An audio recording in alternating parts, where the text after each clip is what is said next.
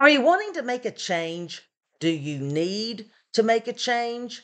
It was Martin Luther King Jr. who said, You don't have to see the whole staircase. Just take the first step. Hey, if you're wanting to get somewhere different in your life, remember this little is big. Take the first step. And when you do, you often get the answers you need to take the second step. With every step, look for clues. What are you learning? What do you need to know next?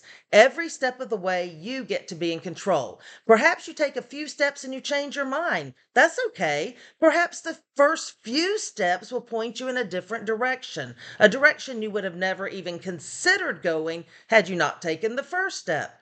Author Nancy Coe said, staying in a state of forward motion. It's every bit as essential as air is to breathe. So take that first step. Good morning. I'm Susan Hite with your daily dose of motivation.